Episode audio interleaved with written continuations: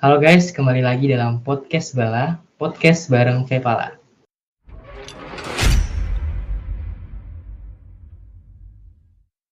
Pada malam ini, saya Bona selaku moderator akan menemani kalian dalam podcast episode ini. Pada podcast kita kali ini, bertemakan mengenai Keep Up the Spirit and Break Your Limits. Tema kali ini berkaitan loh sama divisi yang dimiliki Vepala, yaitu divisi panjat. Nah, jadi Vepala mempunyai berbagai divisi di dalamnya, dan salah satunya adalah divisi panjat ini. Divisi ini merupakan bagian dari mendaki gunung yang yang tidak bisa dilakukan dengan cara berjalan kaki saja, melainkan kita harus menggunakan peralatan dan teknik-teknik tertentu untuk bisa melewatinya.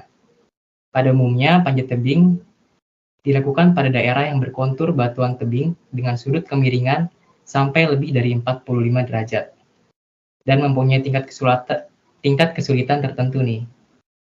Oke, dalam Vepala juga, dalam setiap tahunnya, divisi panjat mempunyai beberapa kegiatan yang dilakukan, untuk lebih mengenal alam. Nah, podcast kita kali ini juga adalah termasuk dalam salah satu program di divisi panjat. Pada malam ini tentunya aku nggak sendirian aja nih, karena aku ditemenin sama pembicara kita yang sangat keren, yaitu Mas Wahid. Halo. Halo Mas Wahid. Halo. Bona. Oke, gimana nih kabarnya Mas? Alhamdulillah baik-baik saja. Alhamdulillah. Oke, kalau boleh tahu kesibukan Mas Wahid akhir-akhir ini ngapain aja nih Mas? Uh, kalau kesibukan sih ya paling kerja-kerja aja sih. Gitu-gitu toh. Ada hmm. kerjaan ya kerjain gitu-gitu toh. Berarti udah selesai kuliah ya Mas? Alhamdulillah. Oh gitu. Ya. Oke, untuk teman-teman yang belum tahu, Mas Wahid ini merupakan senior kita di Vepala. Beliau ini merupakan anggota Vepala, tepatnya di angkatan 26. Benar yeah, bukan? Ya. Yeah. Mungkin tanpa banyak basa-basi lagi ya, selanjutnya kita akan langsung berbincang-bincang lebih dalam mengenai panjat bersama Mas Wahid. Oke, langsung aja ada beberapa pertanyaan dari teman-teman yang dikumpulkan untuk Mas Wahid nih. Oke. Oke. lanjut. Sebelum masuk lebih jauh terkait panjat tebing, sebenarnya panjat tebing sendiri itu apa sih Mas? Dan boleh diceritain nggak asal mula dari panjat tebing ini? Uh, kalau panjat tebing sendiri itu itu kan ke, salah satu kegiatan kegiatan eh, salah satu rangkaian dalam mendaki gunung yang tadi dah kamu jelasin juga itu kan uh, apa salah satu teknik memanjat yang tidak bisa dilakukan hanya dengan berjalan kaki itu kan jadi ada ada beberapa tempat-tempat uh, tempat-tempat yang bisa dilakukan dengan berjalan kaki, tapi harus dengan alat-alat itu. Nah, itu namanya rock climbing kan. Nah, untuk latihannya sendiri, rock climbing itu nggak harus langsung ke alam. Jadi ada dari dari wall climbing dulu, dari borderan dulu untuk mengasah teknik-teknik itu. Biar waktu uh, kita langsung turun ke alamnya langsung, uh, kita udah tahu nih dasar-dasar teknik untuk melakukan panjat tebing itu. Ini tuh. Oke oke. Kalau uh, berarti panjat tebing itu ada banyak jenisnya, rock climbing, wall climbing gitu ya, Mas? Iya. Hmm, oke okay, oke. Okay. Selanjutnya nih, kalau ingin melakukan panjat tebing nih pastinya kan membutuhkan peralatan yang khusus ya untuk menyusuri tebing-tebing. Nah, aku pengen nanya nih, Mas. Ya. Apa aja sih alat dan prasarana yang dibutuhin saat panjang tebing, panjat tebing, Mas? Nah, kalau panjat tebing itu alatnya sebenarnya ada banyak banget ya. Uh, di di wall di wall sendiri sama di rock climbing sendiri itu alatnya beda maksudnya beda pasti lebih kompleks yang di uh, rock climbing karena uh, apa banyak banyak banyak alat juga yang perlu dipersiapkan kalau misalnya di wall climbing itu paling cukup uh, karmantel tali karmantel harness karabiner terus uh, askender diskender terus apa lagi askender diskender uh, runner buat belayer itu terus ada uh, tali perusik, terus sepatu panjat sama helm panjat. Eh, sama sarung tangan juga buat belayer. Kalau itu untuk di wall. Tapi kalau untuk di RC, rock climbing itu nanti ada tambahan kayak Python, Python untuk uh, bikin apa tempat kita tempat kita menyangkutin runner. Terus ada uh, apa namanya ada hammer juga buat bikin apa buat malu hammer tersebut. Terus eh sama satu lagi ada play callback callback apa sih uh, kotak kap, kotak kapur. Nah itu biasanya kan yang digunain buat para panjat apa pemanjat biar tangan itu nggak licin mungkin itu. Waduh, ternyata banyak juga ya alat-alat yang dibutuhinnya. Iya, mungkin itu itu baru yang sederhana. Mungkin ada yang lebih advance lagi, mungkin lebih banyak lagi. Oke.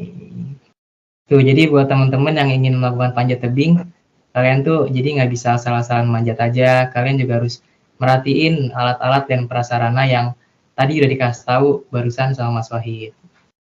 Iya, dan itu harus butuh persiapan, gak cuma alat juga. Alat, fisik, sama pengetahuan itu juga penting sebelum melakukan pemanjatan. Gitu mungkin. Oke, Mas. Oh ya, Mas. Kalau dilihat kan panjang tebing, panjat tebing ini merupakan salah satu olahraga yang cukup ekstrim ya, Mas. Dan yeah. pastinya membutuhkan latihan yang cukup baik dan benar-benar matang untuk ngelakuin olahraga ini. Iya. Nah, seperti apa sih, Mas, untuk latihan yang diperlukan saat ingin melakukan panjat tebing atau mungkin ada teknik dasar yang perlu diperhatikan saat panjat tebing? Uh, untuk persiapannya mungkin lebih pertama itu ke fisik ya, fisik. Jadi olah fisik dulu. Olah fisik maksudnya panjat panjat tebing itu kan uh, menggunain ngegunain seluruh otot yang ada di tubuh nih, mulai dari tangan, kaki, perut. Nah, itu tuh uh, jadi ada latihan khusus. Jadi uh, misal kita uh, nyari kekuatan dulu, kekuatan bisa dari kekuatan tangan ya mungkin bisa kita uh, melakukan latihan seperti push up pull up seperti itu untuk strength kekuatan uh, kita bisa melakukan dengan uh, misal jogging nih jogging. Tapi uh, joggingnya nggak sembarang jogging jadi harus di target kalau bisa kalau bisa sebelum melawan panjat tebing itu joggingnya uh, lebih baik itu jogging dilakukan di siang hari tuh di siang hari kan udara kan tipis. Udara kan lebih lebih tipis daripada biasanya. Nah itu uh, jadi kita bisa kira-kira begini loh kondisi saat kita melawan panjat tebing itu. Gitu kan. Rata-rata kan panjat tebing kan uh, banyak tuh yang di dataran tinggi yang udah tipis lah begitu. Hmm, berarti benar-benar berat ya iya. persiapannya ya. Iya. Kan tadi uh, persiapan. Nah selain olahraga tadi pengetahuan. Jadi itu sebelum kita melakukan panjat itu uh, kita harus mengetahui dulu nih teknik-tekniknya apa aja. Terus uh, medannya bagaimana, terus alatnya bagaimana begitu. Jadi kita harus mempersiapkan semua itu. Jadi kita nggak bisa nih asal ah aku tahu nih alatnya ini nih, tapi kalau nggak bisa makainya sama aja gitu. Hmm, berarti kita harus belajar dulu ya terlebih dahulu tentang alat-alatnya, penggunaan alatnya. Iya, seperti itu. Gitu. Oke, oke. Hmm, kalau bagi pemanjat pemula nih, pasti kan kayak ada rasa takut ketika ingin memanjat tebing karena kan memang olahraga ini bisa dibilang harus berani akan ketinggian ya mas. Nah iya. menurut mas nih bagaimana sih cara mengatasi rasa panik ataupun takut saat panjat tebing? Uh, yang pertama yang kayak aku jelasin tadi ya, jadi sebelum melakukan panjat tebing itu banyak uh, persiapan dulu. Jadi kita harus pelajari ini apa itu uh, panjat tebing dan bagaimana resikonya. Terus uh, setelah belajar nih setelah belajar tahu nih oh gini gini gini tekniknya gini alatnya terus uh, proses manjat itu kali gini terus habis itu uh, karena kita udah tahu segala macamnya kita uh, percaya nih sama alat sama, percaya sama alat sama temen. Jadi kan uh, kalau kita RC kan kita melakukan rock climbing kan pasti di didampingi sama teman kan. Sama kita harus nyawa kita itu di di taruh di seutas tali itu kak mantel itu. Jadi kita harus percaya nih sama alat. Harus percaya sama teman yang jadi belayer kita. Seperti itu. Terus kedua eh berarti ketiga ya terus ketiga uh, sebelum melakukan uh, rock climbing itu untuk pemula lebih baik uh, dilakukan di mungkin awal-awal kita bisa borderan dulu. Uh, latihan borderan dulu. Terus kalau misalnya udah terbiasa nanti baru ke masuk ke wall. Sehabis ke wall mungkin langsung uh, kalau misalnya udah terbiasa dan udah uh, tahu nih ritmenya, tahu nih tekniknya, tahu nih uh, fungsi-fungsi alatnya, terus uh, udah biasa nih, nah itu mungkin bisa langsung ke apa habis itu ke rock ke batunya langsung, ke tebingnya langsung, dan itu pun nggak uh, bisa langsung yang langsung ekstrim yang langsung suram, palingan uh, bisa yang apa levelnya level-level yang rendah-rendah dulu. Jadi yang yang gampang-gampang dulu lah gitu. Oke, jadi ya. Lanjut, apa? Oh, terus yang keempat itu uh, selama melakukan pemanjatan itu selalu tenang dan selalu berpikir positif. Jadi itu uh, kalau kita melakukan sesuatu, uh, kalau tenang kan enak. Terus kalau misalnya uh, kita melakukan RC atau wall climbing itu dalam keadaan panik nih, misal kita nggak tahu nih abis dari pijakan ini mau ke mana. Nah itu kan kalau panik kan kita nggak bisa mikir, nggak bisa mikir kan. Jadi semuanya bisa. Oh seperti itu.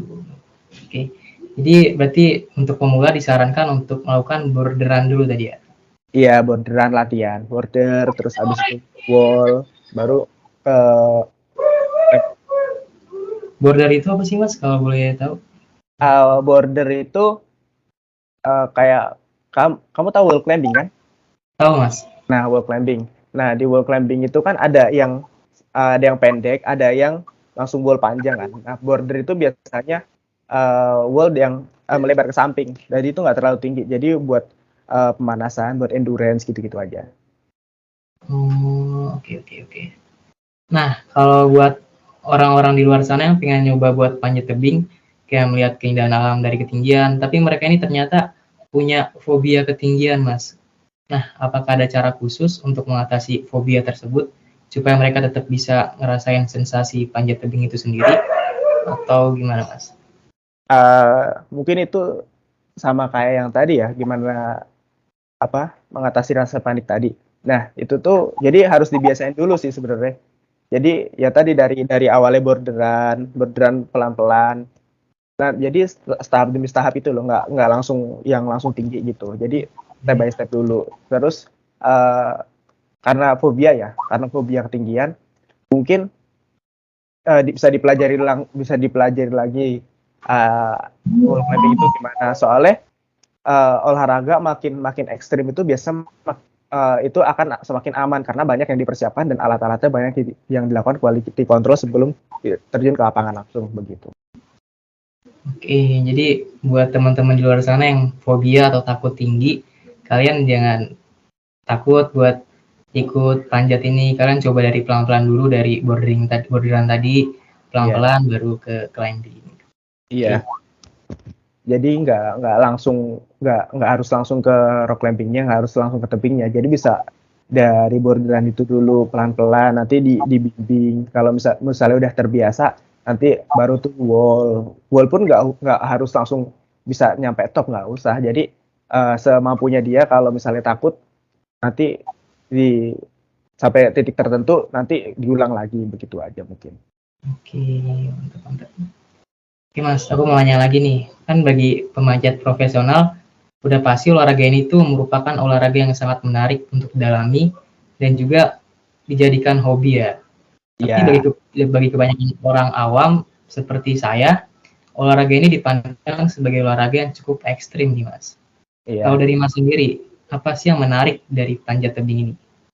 Uh, kalau dari aku pribadi ya, aku pribadi uh, suka olahraga ini karena uh, pertama itu uh, olahraga ini tuh membutuhkan membutuhkan keberanian untuk melakukan uh, wall climbing ya, wall climbing atau rock climbing sendiri. Karena uh, apa nggak seba nggak semua orang kan mampu dan mau melakukannya. Nah itu kan berarti kayak suatu tantangan buat aku loh. Dan ini kan dulu waktu aku pertama kali aku nyoba kan, uh, menurut aku ini hal baru dan aku tertarik sama hal itu.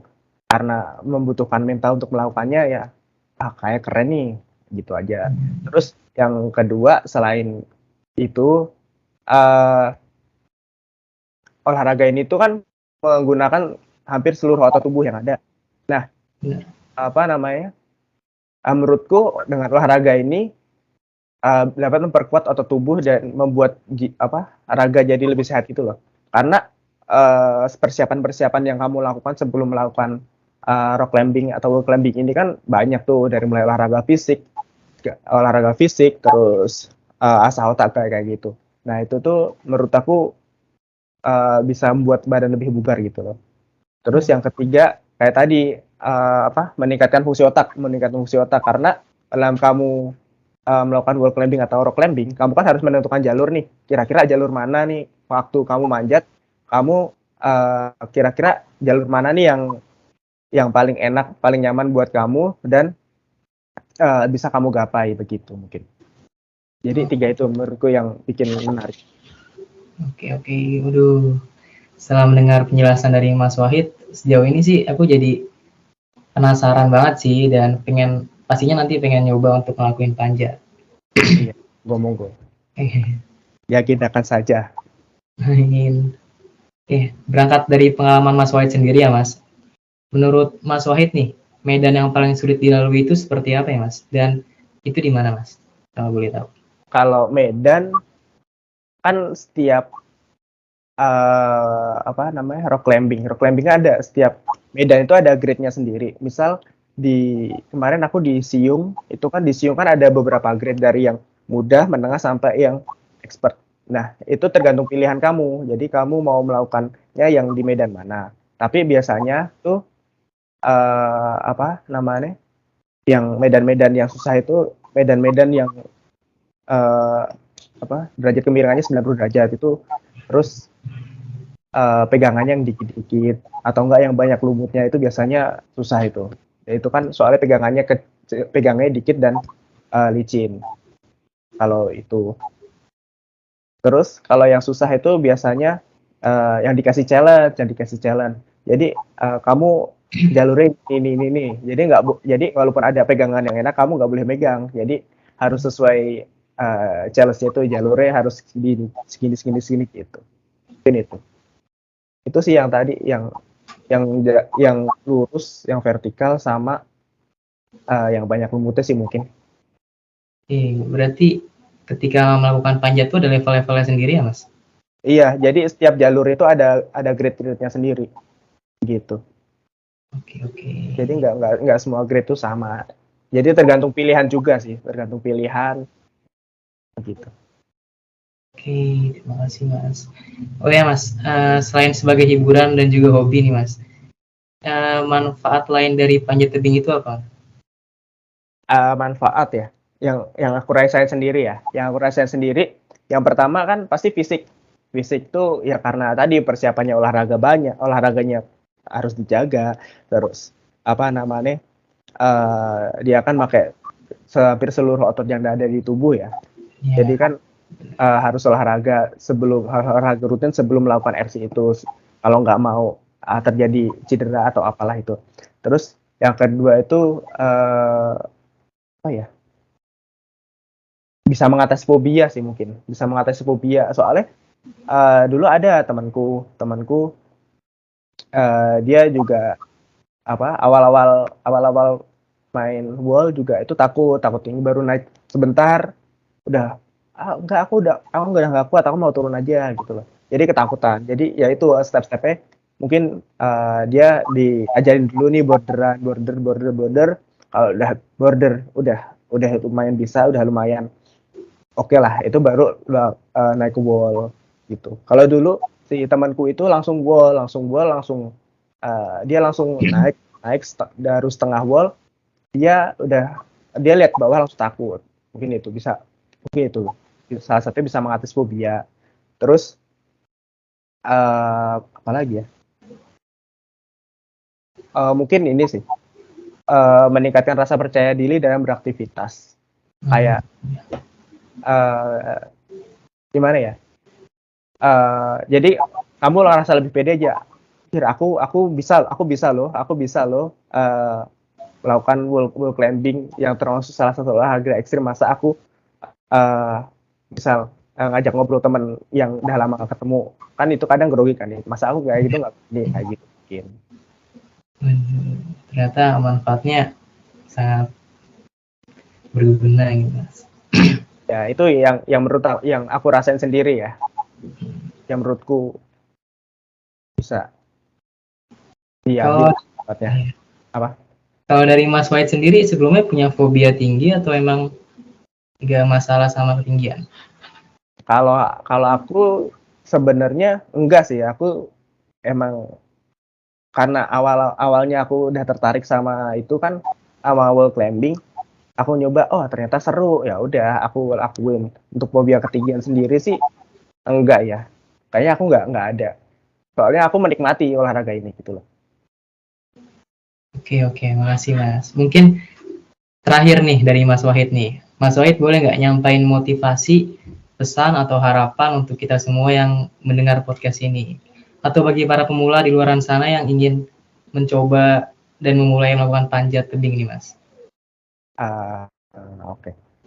Motivasi ya dari mungkin kalau dari aku ya, uh, wall climbing atau rock climbing itu uh, emang termasuk salah satu olahraga ekstrim tapi itu nggak semenakutkan itu kok. Uh, asal uh, dilakukan dan didukung dengan alat dan sumber daya manusia yang memadai dan dengan persiapan yang oke okay juga. So, karena uh, seperti tadi yang udah aku bilang, uh, semakin ekstrem olahraga, semakin berbahaya olahraga, itu semakin banyak persiapan yang dibutuhin. Jadi uh, tingkat keamanannya tuh bisa dijamin gitu loh. Mungkin itu. Nah, tuh, jadi kalian jangan yang pernah takut untuk mencoba. Karena iya. panjat tebing ini pastinya seru sih. Oke okay, ya, seru banget. Kalau takut sih nggak apa-apa kalau tak soalnya kan tingkat ketakutan orang-orang kan beda-beda ya. Tapi uh, yang penting mau nyoba mau nyoba aja dulu. Kalau misalnya takut uh, besok nyoba lagi gitu aja nggak apa-apa. Iya. Tuh jadi uh, ya, harus berani mencoba lah ya mas ya? Iya. Cobain aja dulu. Cobain aja dulu. Tagihan. Soalnya temanku yang takut pun juga kayak gitu. Di awalnya takut takut takut. Makin sini makin ayo dong lagi. Iya, iya. iya. wah seru banget nih podcast kita kali ini yang bertemakan keep up the spirit and break your limits yang disampaikan oleh pembicara kita yang juga keren banget nih Gak kerasa kita udah di penghujung acara. Semoga tadi apa yang sudah disampaikan oleh Mas Wahid sendiri tentang panjat tebing dapat menambah wawasan, pemahaman bagi para pendengar kita dan bagi para pemanjat pemula di luar sana. Oke. Okay. Oke okay, Mas, terakhir nih sebelum kita akhiri podcast ini, sepertinya belum afdol nih Mas kalau kita belum jargon. Iya. Masih ingat jargonnya Mas? Wah, masih dong. Masih. Salam lestari, lestari. Kepala aja ya. Oke. Iya. Satu, dua, tiga. Salam lestari. Lestari. Kepala. Jaya. Oke, terima kasih Mas Wahid atas waktu dan materi yang telah disampaikan. Terima kasih juga buat semua yang sudah mendengarkan podcast kali ini. Sampai jumpa di podcast berikutnya. Bye-bye semuanya. Selamat malam.